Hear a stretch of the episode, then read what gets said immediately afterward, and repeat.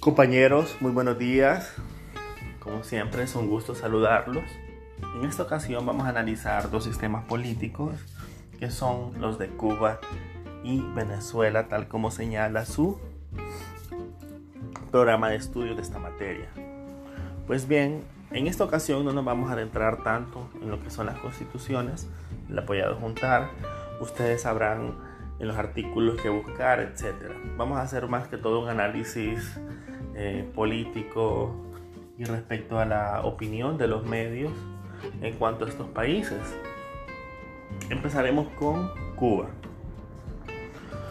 Pues bien, Cuba inicialmente eh, se arma, ustedes saben, la revolución del 59 con Fidel Castro, eh, Cienfuegos y incluso Ernesto Guevara de la Serna, conocido como Che Guevara, al liderazgo de lo que será el proceso revolucionario cubano para derrocar a Fulgencio Batista.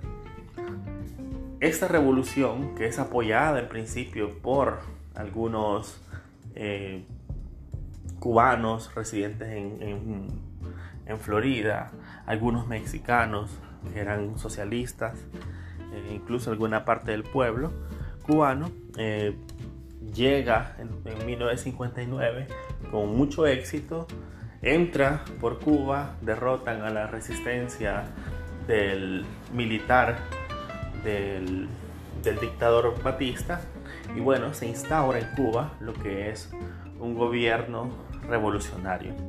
Este gobierno revolucionario no, no pretendía en principio un socialismo tan potente, tan radicalizado.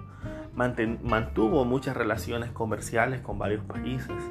Y si bien quería nacionalizar las industrias, quería imponer un, un sistema social predominante, se fue radicalizando cada vez más a partir de ciertas presiones, sobre todo impulsadas por Estados Unidos. Uno de esos puntos álgidos de, esa presión eh, es en el año 1961-62 con la crisis de los de las armas nucleares que se trae desde, desde, desde la Unión Soviética hasta Cuba. Cuba fue uno de los primeros en detectar algo tan, tan, tan, tan básico como no se meten conmigo respecto a una invasión siempre y cuando yo tenga armas nucleares.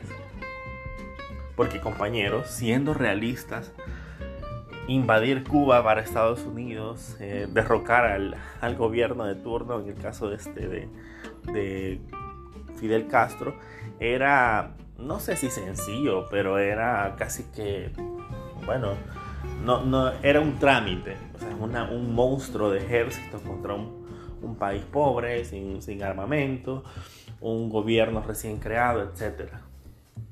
Un, un gobierno recién creado que si bien tenía el apoyo de una mayoría, tenía a su vez una resistencia fuerte de toda la tradición colonial, feudal, casi feudal, liberal de los años previos del Estado y de la economía cubana.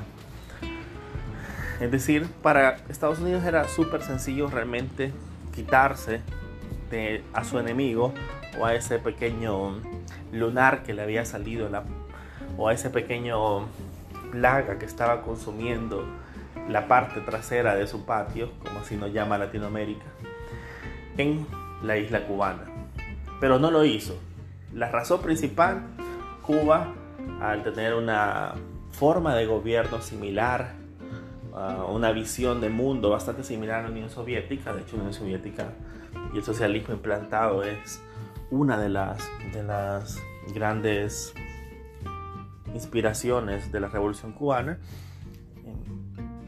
tiene esa alianza con, con Unión Soviética y ahí queda básicamente Cuba al medio de este periodo conocido como la Guerra Fría. Uno de, de los puntos claves y por los que no hay una invasión definitivamente es la crisis de las armas nucleares. Habían armas nucleares, imagínense desde la costa cubana, eh, apuntando básicamente a Estados Unidos, por así decirlo, a Florida, a los, a los estados del sureste de Estados Unidos. Entonces, aunque Estados Unidos podía mandar una bomba eh, fuerte o deshacer la isla, que iba a ser un tremendo crimen, también Cuba podía devolver, también Cuba podía hacer cierto daño a partir de esas armas. Y ni que hablar del aumento de la crisis política con su mayor competidor, que en ese momento era la Unión Soviética. Y a partir de la transgresión de uno de sus aliados o uno de sus amigos cercanos, como lo era en ese momento Cuba.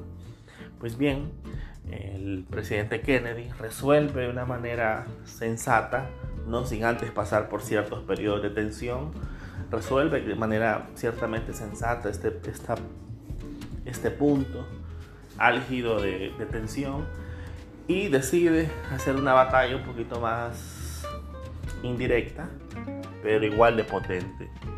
Está bien, no, no invadimos Cuba, no destruimos este gobierno recién creado, pero los ponemos como ejemplo de lo que le va a pasar si se lanzan o si deciden tomar el, camino de el socialismo o el camino alternativo a el liberalismo democrático. Esta jugada de Estados Unidos a la postre fue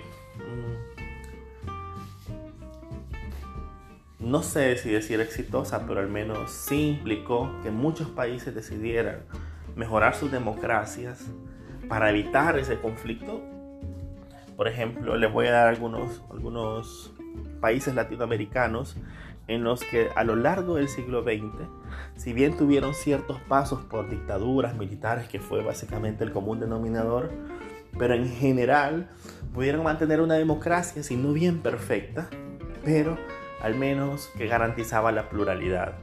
El caso peruano, el caso panameño, el caso costarricense, el caso uruguayo, son ejemplos, ejemplos claros en los que a partir de un cierto nivel de madurez, estos países pudieron conformar una alternancia gubernamental en los que muchos de los gobiernos en estos lugares fueron de centro izquierda, fueron socialdemócratas por una gran parte del siglo XX. Estuvieron eh, en constante intercambio con la centro derecha, con la derecha. Estuvieron a veces uno, a veces de otra ideología, pero lograron conformar las élites lograron soltar un poco el, poder, haciendo que la gobernanza fuera un poquito más eh, entendible, un poquito más progresista y evitando tremendos conflictos como si hubo en otras partes del continente.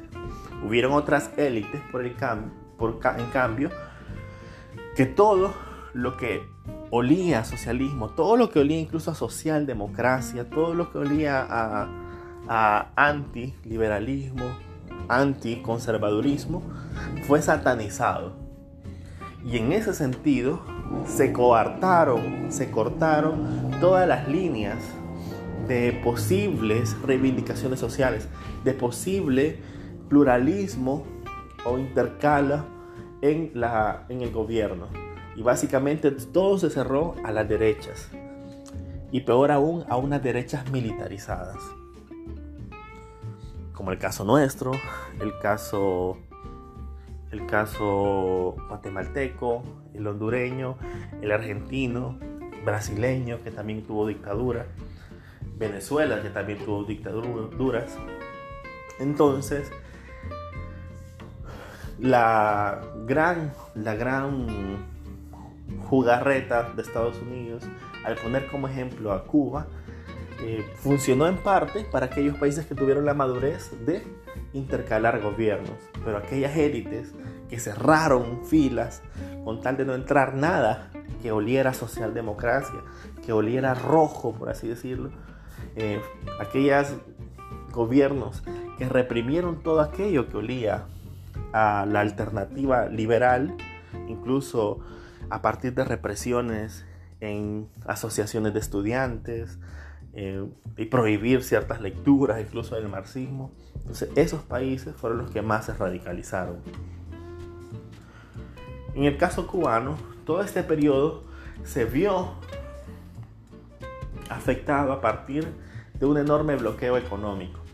Estados Unidos, como potencia preeminente en, el continente, realizó muchas acciones con tal de que los demás países de Latinoamérica o el Caribe no tuvieran negocios, no tuvieran intercambio de bienes con la isla cubana.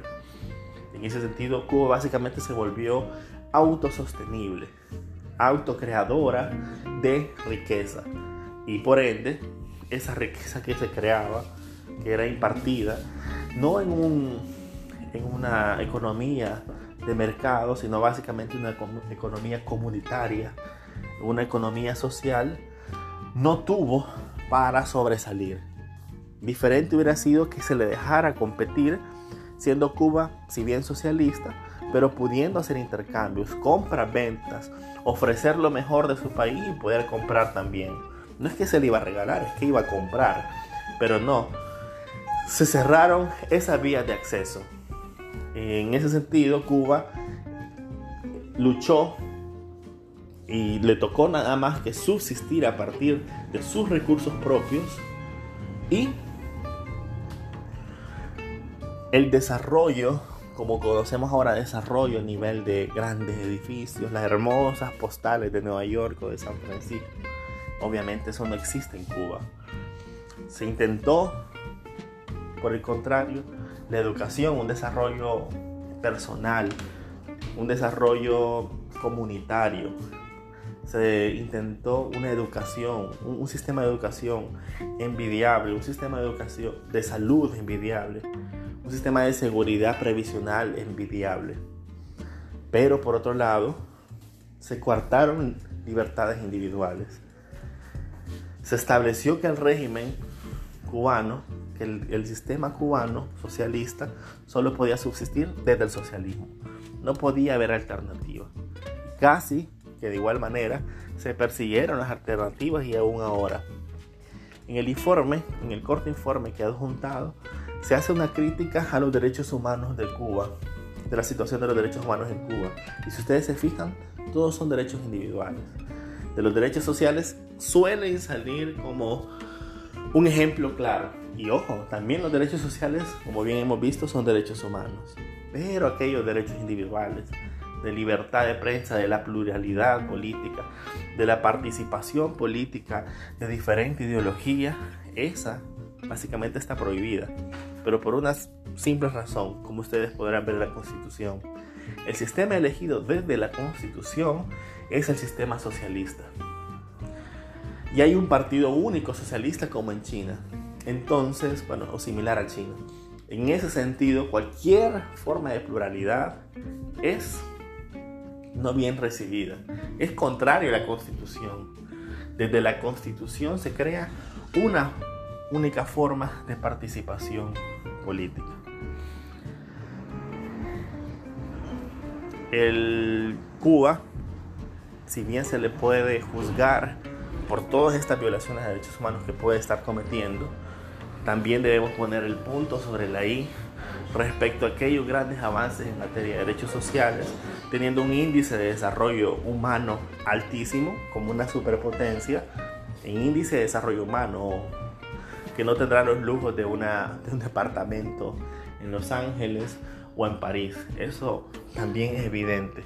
Pero en el índice de desarrollo humano tiene una similitud enorme. Por último, respecto a Cuba, decir que hay que juzgarle, ¿sí? hay que entrar a opinar con Cuba, pero también establecer una medida razonable de todo el daño producido por el bloqueo. No podemos no tomar en cuenta para hablar de Cuba el bloqueo, porque es la esencia de su situación actual. Eso es respecto de Cuba. Ahora, bien, hablamos un poco de lo que será el sistema venezolano. Gracias.